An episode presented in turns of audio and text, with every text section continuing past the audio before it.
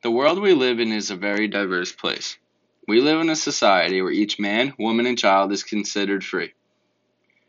As Americans, we are all supposed to be free from racism and gender discrimination.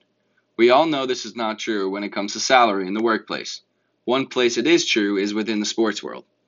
In the sports world, salary is not based on race. Salary is based on performance, dedication to craft, and how well an individual fits into a team or club system. We have seen people that are considered a minority to make more money than people who are not minorities. We have also seen it the other way as well. In the National Football League, the highest paid player by season is Russell Wilson, an African American who plays for the Seattle Seahawks. Patrick Mahomes, the reigning Super Bowl MVP, is rumored to make over 400 million in his next contract. In the National Basketball Association, all 10 out of the top 10 highest paid players are African American.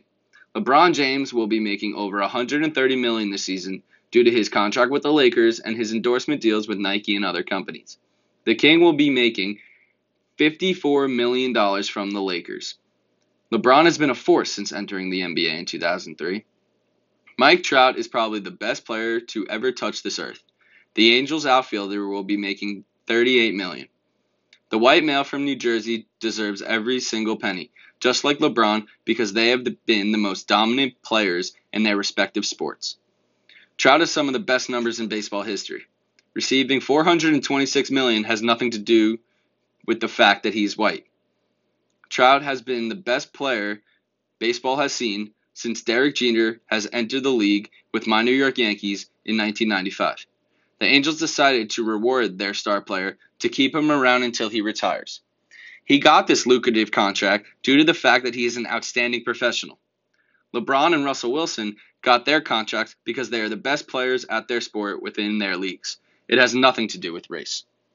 When it comes to salaries, the only difference is how an ownership or organization handles the player and their current situation.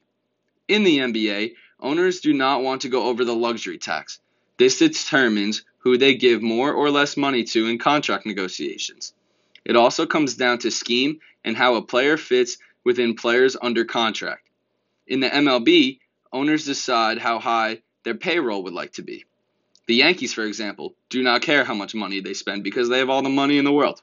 The Tampa Bay Rays, on the other hand, like to keep their payroll under 150 million. Scouts, coaches, and general managers go scout players, and whoever they believe will help them win a championship is who they will pay. Although players do not have equal opportunities, if their skills are out of this world, they will get a contract no matter what their race is. In terms of gender, it happens to be that there is way more money in men's sports than women's. There is no doubt that the U.S. women's national soccer team should make more money than the men's. They've won two straight World Cups and deserve more money than the men. But it is sad to say that FIFA will always give more money to men due to the fact that men, around the world, bring in more money than women's soccer.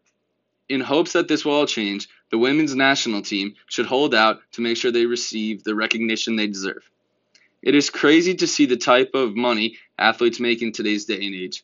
I don't think anyone should make over 400 million to swing a baseball bat or 135 million to play basketball. But salary is not based on race. It is based on pure athleticism and skill, which is why each player has their own opportunity to make as much money as they could.